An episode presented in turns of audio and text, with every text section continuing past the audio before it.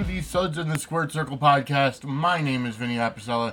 You are here listening wherever you find your favorite podcasts, as well as Suds and the Squared Circle uh, dot com.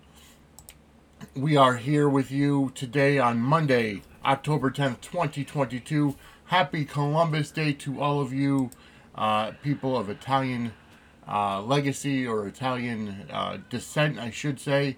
Um, I want to thank you all for listening and downloading the Suds and the Squared Circle podcast. We are here live with you, and we are going to be talking about quite a bit of news coming out of the world of General Hospital and the WWE. Simply because it's been a long, well, a short week for General Hospital, however, a long week for WWE. Remember, the website is suds and sudsandsquaredcircle.com. You can buy our merch at sudssquarecircle.threadless.com. As always, follow uh, Suds and the Circle on Twitter at Suds SQ Circle Pod. You can follow us on TikTok at Suds underscore squared underscore circle. It's underscore circle. Easy for me to say. And email me anytime, Vinny at suds and squared circle.com and I will definitely get back to you as soon as possible, and maybe even spotlight you on the on the show, as well as you can leave voice messages now as well, just due to Anchor being our um, we host the podcast through, and you can easily go ahead and, and do that. I will get that. I will provide that link in the information and uh, description down below of where you listen to your favorite podcasts. Anyways, let's get into it.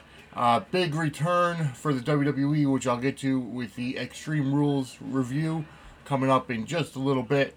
But in terms of Port Charles news and, and, and notes, uh, this past week there was only four episodes. Now, Friday they did go ahead and preempt General Hospital because of the Major League Baseball playoff uh, situation where they had one of the wild card games on ABC on Friday afternoon instead. Although I would venture to say that uh, during the day on a Friday, especially on ABC, uh, I would say General Hospital would probably get more ratings. I don't understand why they would do that. You can keep the. Uh, I mean, now granted, there are uh, technically four games that they want to play at the same time uh, in the wild card uh, situation, the wild card branch of the playoffs, the wild card division series you know, because you got two from the American League, two from the National League, and they utilize ESPN, they utilize uh, TNT, TBS, and then uh, ABC is that branch of ESPN. But they could have put it on ESPN too. They could have put it on another sports network. They didn't have to take off General Hospital. Um, I mean, I'm a Yankees fan. Yankees are in the uh, divisional series. They're taking on the Cleveland Indians. Uh, excuse me. Got to go with the PC culture now. The Cleveland Guardians. Um, and uh, that's going further. Uh, actually, yeah, because the Guardians did win their wild card series and they move on to face the Yankees. Aaron Judge, congratulations to him last week in their very last regular season game. He did hit number 62, uh, the 62nd home run of the season, breaking Roger Maris's uh, long standing record for uh, home runs in uh, a season. Uh, for the American League East, obviously Barry Bonds holds the record for the National League with, I believe it was like 72 or 71, something to that effect. Um, that was a number of years ago. Of course, now Roger Maris Jr., obviously the son of Roger Maris, he wants to have the record books kind of put an asterisk and say uh, Roger Maris got the uh, record in pre PED era and then now moving forward, everybody else is post PED era. Uh, Maris's record actually went down a number of years ago in the 90s uh, with Mark McGwire and Sammy Sosa battling back and forth. Um, but the American, they were still, they were in the National League. Now, McGwire's, though, um, actually was weird because McGwire actually uh, was part in the American League and part in the National League. So in the record books, it doesn't necessarily show during that year.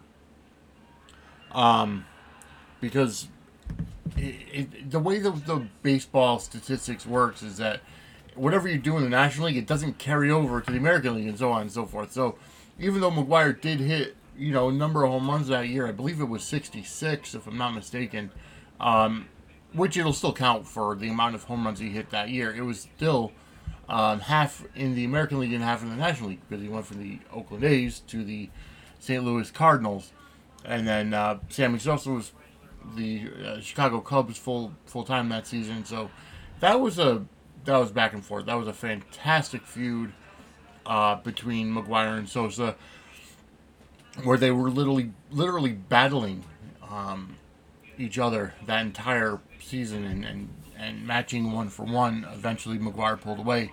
Of course, then you know he gets popped for andro, whatever the uh, performance enhancing substance was, which was not a banned substance at the time. Um, it was just a, for, a, form of testosterone. Um, it wasn't necessarily a steroid per se. Um, and then Sammy Sosa got popped a couple years later for having a cork bat. So, you know, every one of his home runs gets called into question. Aaron Judge, from all intents and purposes, um, clean as far as I'm concerned. He's never popped uh, dirty on a drug test or any of that. So, um, as far as I'm concerned, it's a legitimate record for Aaron Judge. Congratulations to him again. Um, going out to him. Uh, and this is a career year. He only signed a one year deal with the Yankees uh, back in the spring. And going forward, he's going to command a lot of money. He's going to command probably something in the range of 10 years, over $300 million for a contract going forward. And hopefully the Yankees can keep him. Uh, because, quite honestly, he's a homegrown Yankee. He's another Jeter. Let's just hope they keep him and uh, keep the legacy there. All right, no, enough about baseball news. Like I said, there were only four episodes of General Hospital uh, last week on ABC because of the baseball playoffs. So let's go. Um, there was a, you know, quite a bit of um, stuff that happened this week. Obviously, we did go ahead and uh, find out that uh, Diane basically said that there was a female who attacked her as the hooker. So now we know it is a female. Obviously, towards the end of the week, we see Esme back, where she uh, takes off her hood, reveals that she's back uh, to Ryan Chamberlain, her father. You know, obviously, he questions how she got into Spring Ridge when she's presumed dead and also wanted by the police. So she, you know, found out her way. Like, she used to be an intern there. So naturally, she understands the camera schedule and the guard schedule and how to manipulate that information in order to get in there. But that was also after uh, Ava went to go visit Ryan because she wanted to find out if he's still in his locked in state. And now that obviously we know that he's not, we know that he's playing that and he's pretending. Um, you know, but the cameras kind of show the camera showed him making a fist when she she was talking about the fact that Esme went off the parapet, and the eyes, um, you know, his eyes were showing uh, rage, so to speak. Um, you know, the, he did have a uh, little bit of a, a, dream sequence where he got up and and uh, you know pushed Ava against the wall and held her by the throat after you know uh, bringing up Esme, and that was uh, you know, let me put it this way, and the tenth, the guy, the Matt at the tenth floor actually said it best, where he said that, uh, uh, you know, Ryan, you know, Jon Lindstrom playing Ryan Chamberlain, knowing that it's just an act, really capture captures that essence of a serial killer, psychopath, sociopath in that you actually legitimately fear for the characters in the room with him when they're by him by themselves. Um, and it's amazing. I, I gotta give huge props to Jon Lindstrom. I mean, he played Ryan first and then came on as that as a mild mannered Kevin. Um, but now uh, he's playing more Ryan because we hardly ever see you know hardly hardly ever see uh, Kevin on campus unless you know, it's the fact that he's uh, helping somebody with, uh, you know, obviously a psychotherapy appointment. He's helping Elizabeth uncover memories from her past uh, regarding, you know, uh, the potential of Finn's deceased wife down at the bottom of the stairs. Obviously, that's another option that it might be Reiko, Finn's ex-wife, as the Port Charles hooker. But why would she target, um, you know, people that are close to Sonny, right?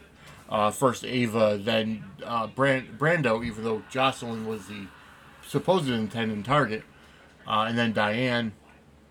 Although on Thursday's episode we did see another uh, person get hooked, and that was uh, Oz Haggerty. He was the guy that uh, helped put vindicate Trina from her, you know, sentence and and, and you know uh, exonerate, I should say, Trina. And but that's a red herring. That was Esme, as far as we're led to believe at, at, at this point. I haven't watched today's episode yet. I'm not going to watch it until later. Uh, but yeah, Esme. Uh, it, it looks like Esme hooked um, Oz as a copycat to the current uh, state of affairs, and, and just to play off of the current state of affairs, to basically say, hey, he's another victim, even though you know she's the one that did it. And again, that's going to be a red herring, I can guarantee. Um, we did see that Spencer, um, obviously, working in the library in prison. This first time we're well, no, not the first time, but the second time we're seeing Spencer in Pentonville, and um, actually, uh, he ran into well, he got into a little bit of an altercation with a fellow inmate who held held Spencer accountable basically for taking his job. Um, he had worked so hard. The guy's the guy's uh, nickname was Book because he worked in the worked in the library, and then um, you know, basically the guy said that he worked his butt off for years to get into the library, and Spencer came in and just immediately got it because of his privilege, because because of his. Uh, you know, his uncle Victor who pulled strings, but it was really Rory. Um, Rory got Spencer the job, so I mean that could have been a little bit of prison politics uh, being played on uh, you know on Spe- on Rory's part to get Spencer kind of having a target on him. Let alone the fact that he's nephew of Sonny Corinthos, nephew of Victor Cassadine, and also nep- uh, nephew of this man, Cyrus Renault, who obviously is Laura's brother, and he's in prison. He's in Pentonville serving his life sentence or whatever it may be. And uh, Cyrus offered Spencer help. Basically, ran off the kid, the other inmate who was attacking Spencer, and basically told, uh, basically told Spencer that, you know, um, that he needed to watch his back and not make, you know, not make enemies, and that that Cyrus would uh, be there to protect Spencer, and all Spencer had to do was ask. Uh, Spencer did not want to take the, uh, you know, take the help because he knows Cyrus, but uh, he might have to. So we'll see. Um, we'll see if he actually takes Cyrus up, Uncle Cyrus up on his offer. But that's a that's a crazy uh, position to be in for him. Um, you know, they, they had the aftermath of Finn and, and or uh, excuse me, of uh, uh, of Valentine and Anna and their, their sexual escapade, and uh, you know, Valentine is back to doing the bidding for uh, Victor. You know, he wants to stay on his good side, figure out what Victor is doing to, you know, what his his plans are going forward, especially with uh, you know, the supposed climate situation and how, you know, it, it's something that they're building up to. It's a slow burn storyline. Obviously, Victor is saying he wants to keep the family close. He did go ahead and, and basically threaten Nicholas uh, last week with, uh, you know, divorcing Ava, especially because now, you know, he's got the, uh, uh, because Ava has the confession on video and uh, in a letter that uh, Nicholas says that Esme was, you know, killed by him by throwing him off the parapet, and that's going to really go ahead and uh, put a damper on things, so to speak, for Uncle Victor because there's video proof now that Nicholas is, is covering for Ava.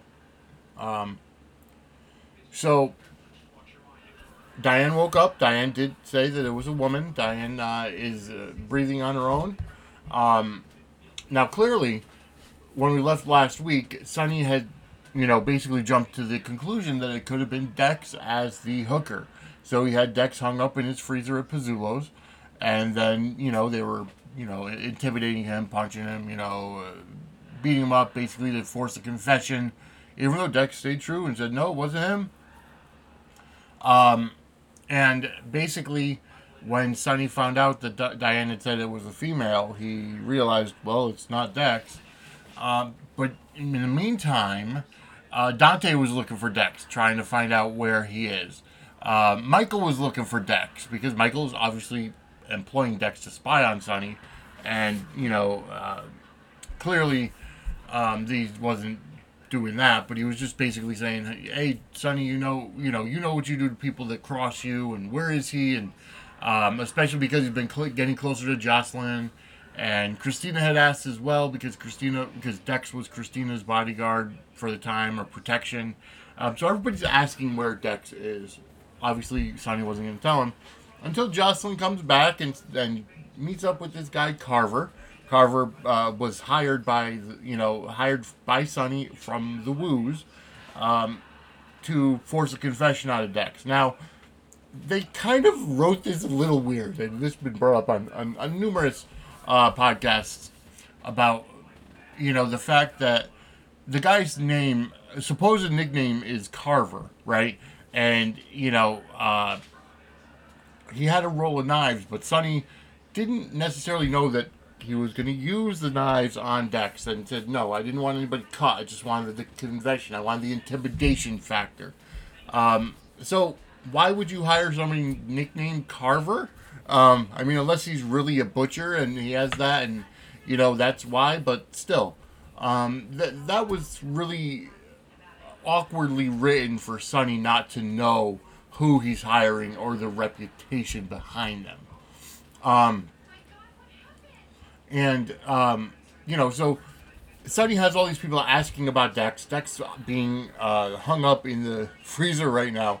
However, with that said, um, however, with that said, Joss comes back and says, you know, once she sees Carver's, I have to get my, I have to get my jacket.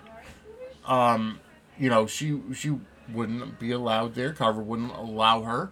Um, so she went to get Michael, and Michael came back with her and said, "Listen, we all know that Sonny is a, a mob boss or a mobster, and he's going to do what he has to do in order to get um, his way. And you know, she's gonna go look, or you're gonna be implicated as well, because you know Sonny won't get his hands dirty. Um, she's gonna go look for a jacket, and you know, basically." She did. She found Dex. They got him down, and then that's when Sonny came back and said, "Okay, it was a woman. We know it wasn't you," and so on and so forth. Um, although, although Michael afterwards did, um, Michael did visit Dex at home and say, "Here, here's your, you know, your your job is done. I don't want to put you in harm's way anymore. Here's fifty thousand dollars severance pay." And Dex said, "But I'm really close now. Like, by Sonny knowing that I don't have, you know, I'm not the one that did it, even though I went through all the torture, it, you know, gives me more respect in his eyes, which is true. So, you know, he's in it till the end, and Michael said, you know, keep the money as hazard pay, and, you know, keep going for it. Um, so we'll see how that plays out. I, I really want to see it. Eventually, I think that Dex is going to side with Sonny against Michael. He's going to see that Sonny is not as bad of a guy as Michael is making out to be because Michael is acting like a petulant child. Um, but you know, we'll see. I think I think Dex is going to see the the more honorable person is Sonny. Um, either that or he's going to turn on on both of them, which you know could be. It's definitely a possibility. Um, now to move on to the whole Jacksonville situation. Clearly, uh, General Hospital is trying different things with you know, obviously with the Nixon Fall storyline last year, and now uh, Carly is down in Jacksonville trying to uh, not get her mother's grave moved. Um, but again, you know, and it's like the questions are there. Like Carly had never been down to visit her mother's grave, right? Um, Jason was the person taking care of it. Obviously, Jason couldn't be contacted because he's supposedly dead now. Um, you know, and, and everybody's asking, you know, why is it such a big deal now? You've never come back to visit her. You're not even the person who's supposed to be taking care of the grave. What's the big deal now? You know, so it, there it begs a question as to why does Carly feel so strongly about this when she's never actually gone down to visit her mother's grave, uh, and then of course, um, Drew has to come down to to make sure that Carly's okay, and it's just a very very strange storyline. Like, you know, they want to have Carly quote unquote find herself, right? Which is why she's mixing it up with the the woman uh, who was the mother of the girl that Carly basically took her name from and also you know her husband had an affair with a with an underage Carly. So, you know, it kind of shows that you know Carly had bad intentions when she was younger, and when she came into Port Charles. Because of course, you know, her her given name apparently is Caroline Benson. You know, so she took Carly. I don't know where they get Carly from Reese or you know, I, I guess I guess that was the girl's name that you know, died that was Carly's friend and, as a child and ended up getting into a car accident, or whatever, you know, um, because they were from different upbringings and everything, and you know, it's just uh, it's just a, a very weird storyline. Like I don't understand where they're going with it, um, you know, uh, other than trying to get Carly and Drew together. Um, that's the only possibility that I could see as to why they would have this story um, and especially out of Port Charles, right? I mean, they want to keep Carly and Drew safe from the hooker and and everything, and they want to have them get together, but I don't know. I think they could have fig- figured out a different way of, of doing that, right? Um, but of course, I'm not a writer for General Hospital. Um, let's see. So, so we know that we know that Willow is struggling with the leukemia diagnosis, right? And also being pregnant. Um, because of the fact that, you know, she doesn't want to tell Michael. She's keeping everything a secret. I don't know why. That's kind of ridiculous that I'm talking, you know, that, that um, it's kind of ridiculous as I'm talking about it that she wouldn't want to tell her fiance, boyfriend, husband, ex husband, whatever the case is, whatever they want to define themselves as the fact that she has, you know, leukemia and she's got to take treatment and their unborn child is still in there and, you know, it could cause chaos everywhere. Um, and Willow's struggling with all this by herself. Um, you know, she come, you know, she goes to TJ, who they're friends, and you know, TJ basically offers friendship and a hug, and, and saying, you know, you're going through a lot. I don't agree with you not telling Michael, but I'm here for you, right? Um, you know, and of course Nina has to come around the corner and see them embracing. Now, a hug is a hug, right? I mean, it could, you know, and, and when you have a friend, you do hug, you know, especially if you're trying to comfort somebody, it could be a longer hug than normal, so to speak. You know, that, you know, it doesn't necessarily have to be a romantic hug, um, but, you know, Nina's jumping to conclusions and she's going to come to the conclusion saying that Willow is cheating on T- on Michael with TJ and cause chaos because that's what Nina's known to do because you know they're keeping you know Wiley away from her because of her you know association with Sonny and you know because Nina kept Sonny away from his family for all those months in Nixon Falls you know basically going through the same tired ridiculous problem that that's been going on um, that basically has no bearing whatsoever now, uh, now, granted, Nina is a loose cannon and, and has in the past made several missteps with Wiley. Um, but again, you know, it's like, uh, whatever. Um, with that said, um, Nina's going to cause chaos for Michael and Willow, and that's going to be the blackmail that she's going to use in order to get herself to see Wiley and her and Sonny, so to speak.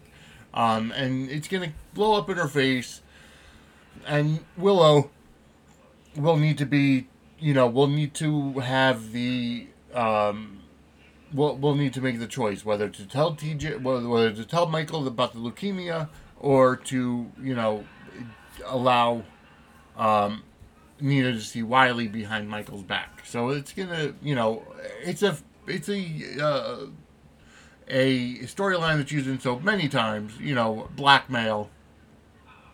Um, you know, so anywho. Um, tension in the ranks between uh, Curtis and Trina. Uh, Curtis had gotten Ava to fire Trina and to keep her away from the gallery if she's a, you know, if she, you know, a target of the hooker. So, you know, they got her into another art gallery, the Chuck, the Port Charles Museum, right? Um, as an internship or, or whatever. And, you know, uh, Curtis, you know, basically said, here, you know, you got to get her away from you to keep her safe. Uh, of course, you know, kind of meddling, and Trina found out about it, and Trina was upset, and, you know, clearly she doesn't want to be treated like this kid and, and, and everything. So she ends up having a conversation with Portia on Thursday's episode, and, you know, they sat down at Kelly's, and, you know, Trina was making a, basically making a statement saying, I'm not a kid anymore. I understand that, you know, you guys want to keep me safe, but you can't meddle in my life like that. Um, and I don't appreciate Curtis trying to be father when trying to be a father when he's not my father. Of course, they're be going into this because the question of Trina's paternity is, is going to be coming out soon, whether Curtis is really her father or not, or if it's still Taggart. And um, you know, Portia kind of said, "Well, when we get married, he is going to be a father figure to you."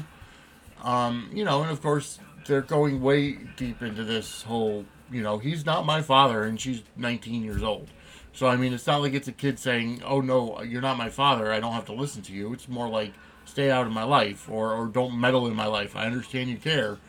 Um, you know, and, and of course, Portia says, you know, that Curtis did a lot during the trial in order to, um, you know, uh, um, what you call it, you know, to, to keep her out of prison. And Marshall did a lot, and Taggart did a lot, and you know, basically everybody loves her and, and cares about her, right?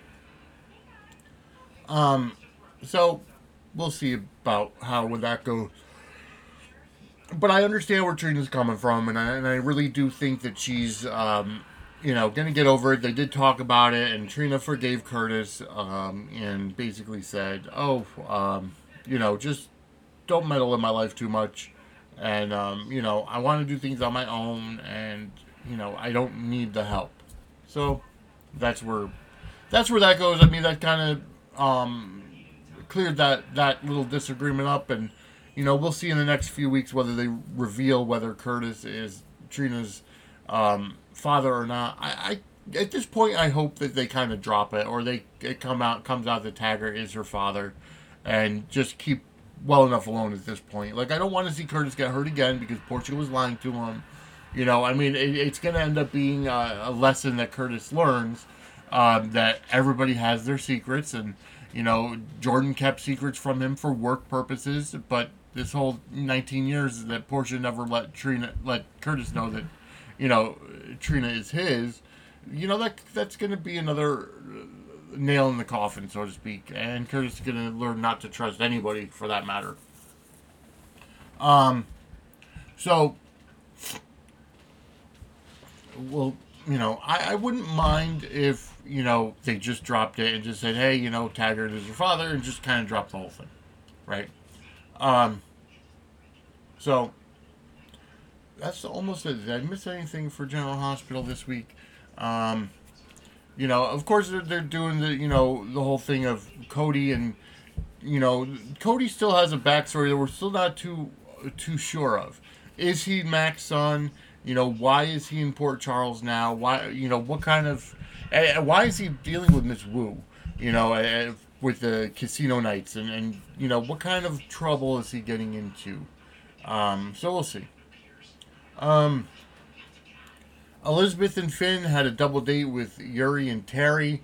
Um, you know, and again, this storyline is going.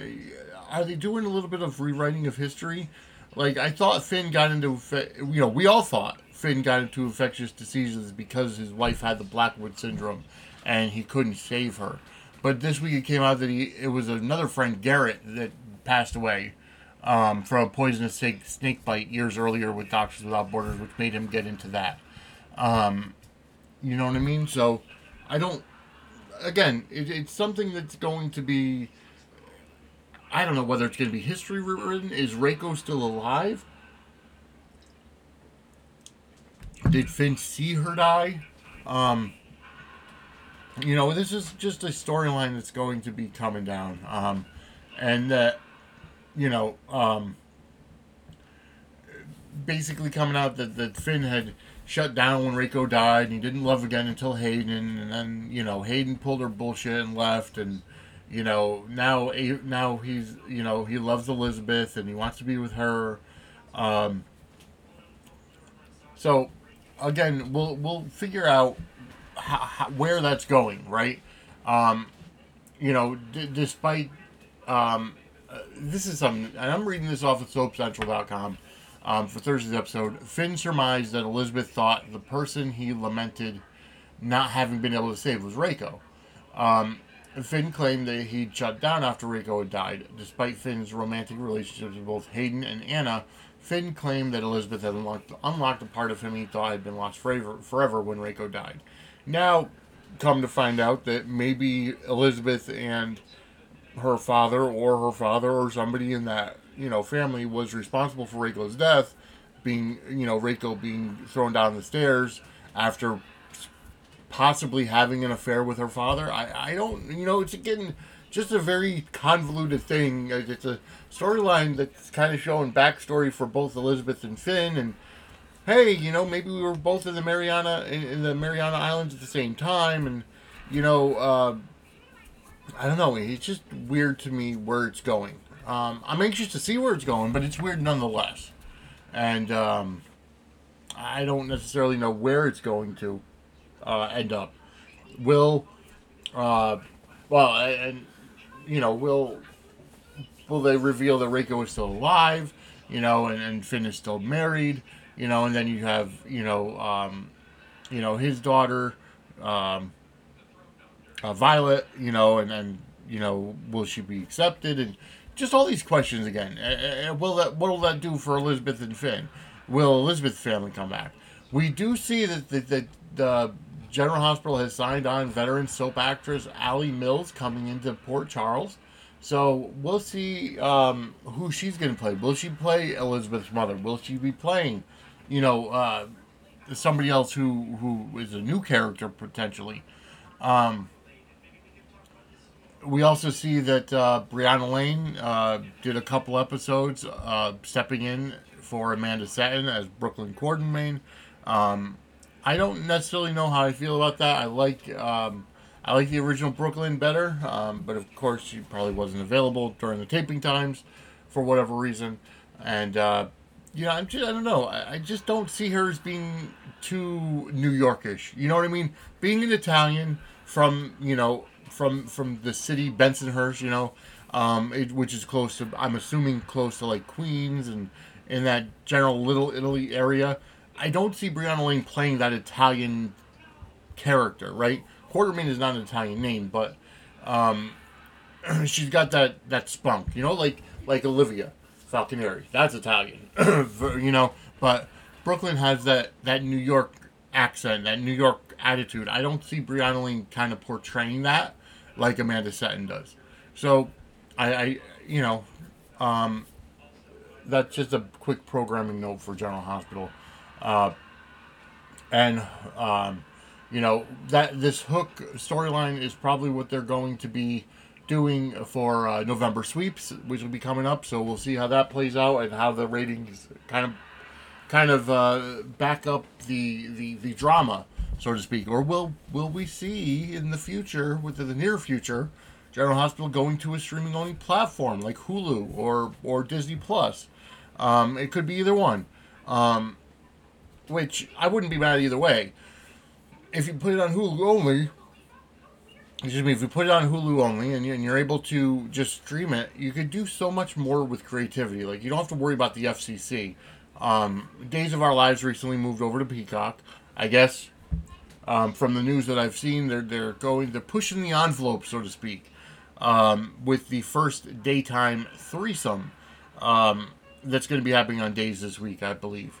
Um, I'll keep you posted on that. Um, but anyways, so we'll see whether or not whether or not the, the, the sweeps weeks is going to be doomed for the soap opera genre and having it, it move from network television over the air, you know, over the air um, television or if it's going to go to a streaming platform, which I think streaming is the future. You know, it's just a matter of getting getting getting brought, you know, to the new generation and to the new um, frontier of, of, of watching of TV. Um, I, I, guess Days has lost a number of viewers because of the move to to Peacock, but uh, who knows if it's just temporary, right?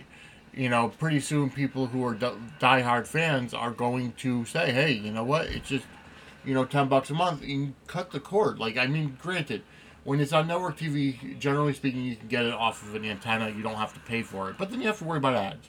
I'm sorry, I'm going to pay the ten dollars a month so I don't have to worry about ads. That's just me, um, which is what I do. I've been paying ten dollars a month for Peacock ever since WWE Network moved over there, and I have no problem with it. Outside of some of their, um, outside of them getting into their censorship with certain things WWE history based, which I don't like because I'm against censorship. Um, outside of that, I, I, like the fact that there's no ads. I like, you know, I don't like necessarily how they have ad cutaways and then, you know, goes to black, comes back, but they kind of have no choice but to have those ad spots in there for the people that have the, you know, lower tier of Peacock. Um, I, I I don't know. We'll see how it goes going forward. Will GH be on Hulu? Will GH go on to Disney Plus? Will you know? Will it kind of open the creative envelope again?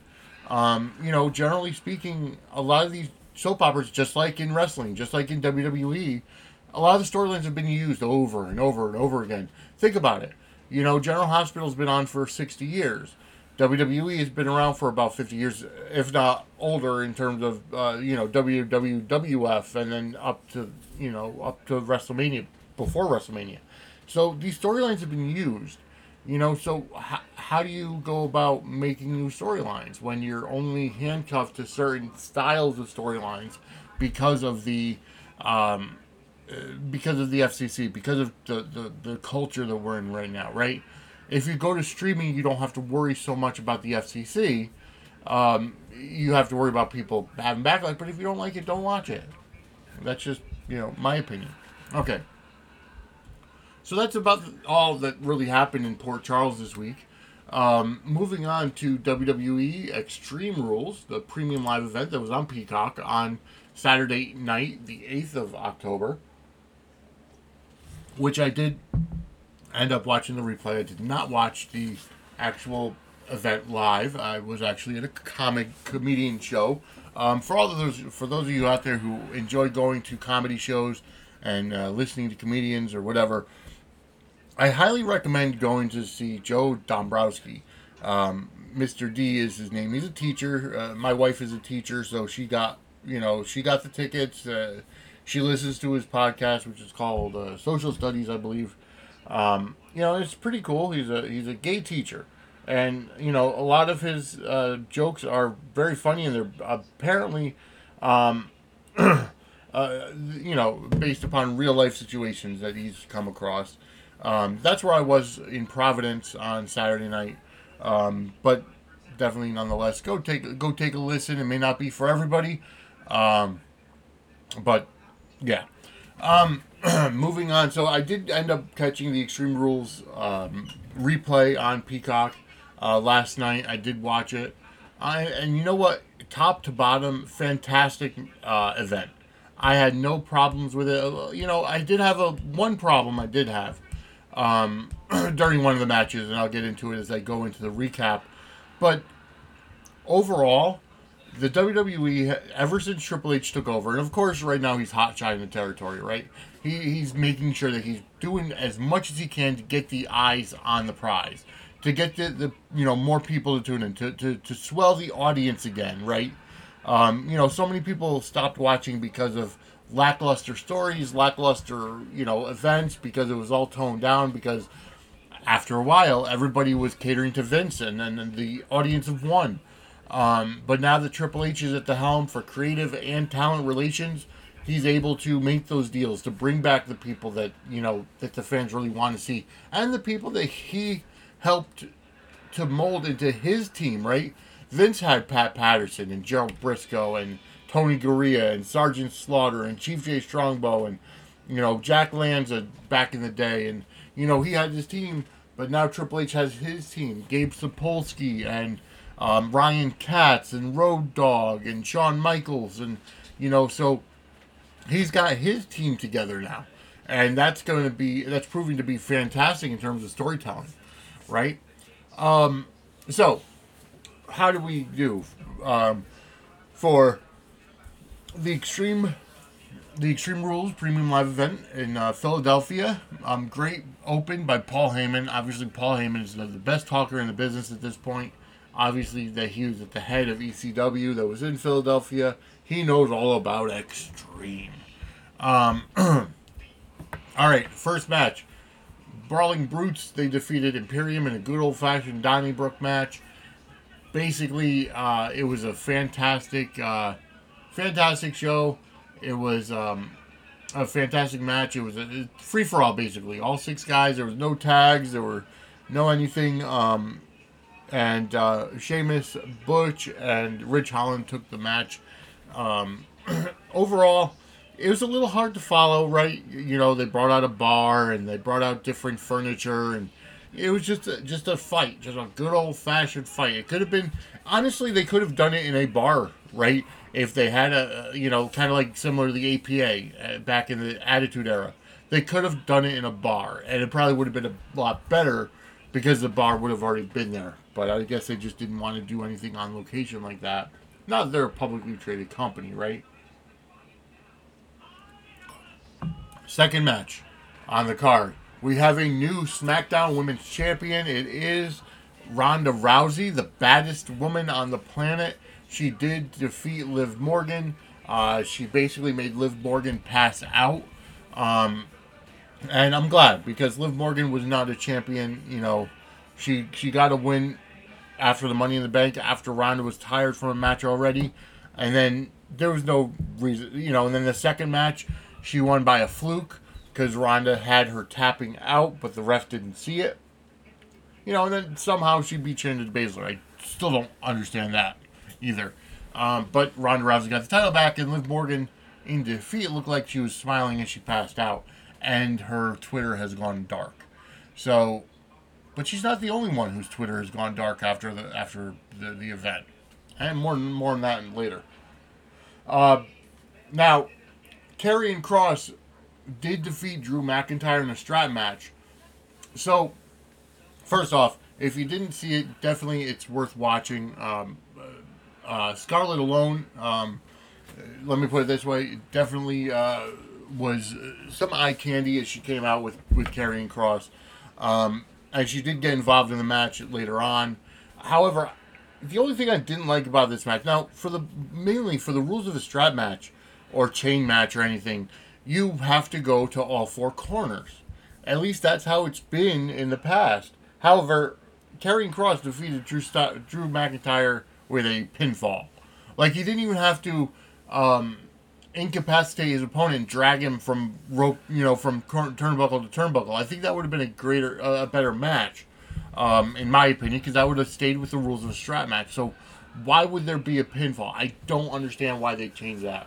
But Karrion Kross won after Scarlett hit Drew, uh, basically uh, sprayed Drew in the eyes with pepper spray, and then uh, Karrion Kross hit his cross hammer. One, two, three crosses over. I I don't, you know, and I've said it before. I think he looks better with hair than than bald, but I gotta have to take that back at this point. he looked a lot more menacing with a shaved head. But whatever. Um, next, we had the very first women's ladder match for a singles championship. Uh, Bianca Belair did beat Bayley and retain the Raw Women's Champion championship. I was kind of hoping Bayley was going to win. Uh, I just See, here's the deal. I don't like Bianca Belair, and it has nothing to do with her lack with with a supposed lack of athleticism. She's a fantastic athlete, um, attitude. You know, she's got everything. She has it. She has the charisma and everything. I don't like the hair. Like she has this, you know, four foot long ponytail, a braid that comes off right, and she uses it as a weapon. Come on now, that's a that's a foreign object who that should not be allowed to be used at all in a match. I don't like that aspect of it. Like you're telling people they can't use foreign objects. She's able to whip with her hair. Who knows what's in that hair? What's in that braid? Um, But anyways, uh, so so uh, Bianca Belair is still your Raw Women's Champion. Uh, Finn Balor defeated Edge in an I Quit match. Of course, it's it's not the blow off of the storyline because um, Rey Mysterio got involved. The entire Judgment Day got involved. Um, Beth Phoenix got involved, and Beth Phoenix basically the only reason why Edge said I quit was because Rhea Ripley was going to give Beth the con-chair-to after she was had been knocked unconscious, and Edge said I quit to save his wife, and then Rhea went ahead and did it anyways. I mean, typical heel move, right? Um, but I'm not really sure as to where it's going. I mean, we know that it's going to be, it's going to end up being Edge, Rey Mysterio, and Beth Phoenix against um, Dominic, Finn, Damian Priest, and uh, Rhea Ripley. Who's going to be the fourth person on the team with with uh, with Edge? Maybe it's going to be Matt Riddle. I don't know what they have set for him going forward after this after his match with Seth Rollins. Um, so we'll see. Maybe they're, they're setting that up for Survivor Series next month. Um, all right. So, like I said, like I mentioned, Matt Riddle faced Seth Rollins, Seth freaking Rollins inside the fight pit. Matt Riddle won. He made uh, Seth uh, was it tap out or pass out either way. Daniel Cormier was the guest referee for this match. Um, great match. I, I, I, have to say it was a fantastic match. Uh, I had never seen a fight pit because I did not watch Matt Riddle versus Timothy Thatcher. Um, but either way, it was a great match. Seth Rollins, after the match, his Twitter went dark as well. Um, could could uh, Rollins and um, Morgan be involved in the upcoming upcoming uh, storyline with the next act that came back? Uh, they finally revealed who was the White Rabbit, and probably to nobody's surprise, it was Bray Wyatt who uh, is back. Um, as soon as Riddle and Cormier were up at the ramp, uh, you know, they put the little toaster in the bottom corner saying, you know, um, this has been a pre- presentation of WWE and, you know, Extreme Rules, copyright 2022, blah, blah, blah, blah. Um, and then all of a sudden the lights go out. You know, and Michael Cole and Corey Graves are like, are we still on? What's going on? And then they showed each uh, each member of the Firefly Funhouse um, in the audience as, as, a human, right? Huskus the pig and Mercy the buzzard and, and Abby the witch and um, you know for a sec, brief second, and then the fiend, um, and then Michael Cole and Corey Graves had a mask on on on the commentary table. Um, then they show on the time, which is really good about this, and I, I love the production value. They showed the Firefly Funhouse kind of all cobwebbed and dusty and and everything on the on the Titantron on the screen, and then there was a door that came about, and um, and then all of a sudden, um, you know, Bray Wyatt comes out with a mask on, takes the mask off, and of course reveals himself to be Bray Wyatt. The pop was huge, and we'll see where it goes uh, tonight on Raw. Um, you know, we'll see where it goes, and we'll see how they're gonna react because the Fiend character was just like it was a great character, but when they gave him the title, it just didn't work. Like, how do you do that, right? You have this supernatural being, and you're going to put a title on him where he has to lose the title. Um, it made no sense to me. Uh, but you know, Triple H at the helm, Gabe Sapolsky's there, and so is uh, um, uh, oh, what the hell, JB, um, Jeremy Borash, of course, one, another Triple H guy. Uh, so it remains to be seen how they're going to treat the Fiend character, or, or at least Bray Wyatt, going forward, and the entire Firefly Funhouse. Could Liv Morgan and Seth Rollins be part of that whole crew now? Um, and you know, we'll see. We'll, I, I'm I'm intrigued, right? I'm intrigued. I was never really a huge, a, a very huge Bray Wyatt fan. Um, you know, I thought the Fiend and how they did Bray Wyatt and the Fiend is kind of, uh, I guess, uh, um, like Finn Balor and the Demon. Um, I, I kind of liked it, but they kind of screwed up with, with having the Fiend beat Seth Rollins for the title, at, uh, you know, in Saudi Arabia. Because again, how do you beat a supernatural being, right? They, you know, they had Randy Orton burn him alive last year at WrestleMania. That was the last time that he was seen until he was released in July. So, you know, and then they had Alexa Bliss take on the Fiend persona, and you know, just uh, it was convoluted the way it went. That's all I'm saying. But that's pretty much it for today.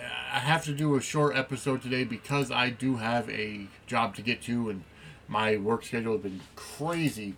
Um, you know, so I at least wanted to get the show on today. Um, but unfortunately, it's going to be quite a while before you know, uh, you know, I don't have the full hour. That's why it's going to stop at 50 minutes. But regardless, I want to thank you all for listening. Wherever you find your favorite podcasts, definitely check out uh, Social Studies by Joe Dombrowski if you're looking for a really good comic. Uh, check out JLG Media, uh, James Law Jr., uh, The 10th Floor, uh, Pier 54, Ring the Bell Radio. Um, you know, we're still trying to do some collabor- collaborations going forward, uh, just a matter of scheduling. Um, so just t- definitely check it out. And again, follow me on follow on Twitter at Suds SQ Circle Pod. Follow on TikTok at Suds underscore squared underscore circle. Um, and then you can email me, Vinny at suds and squared circle.com. The website is suds and then you can always buy our merch at uh. Um, and definitely go for it. Have a great day, everybody.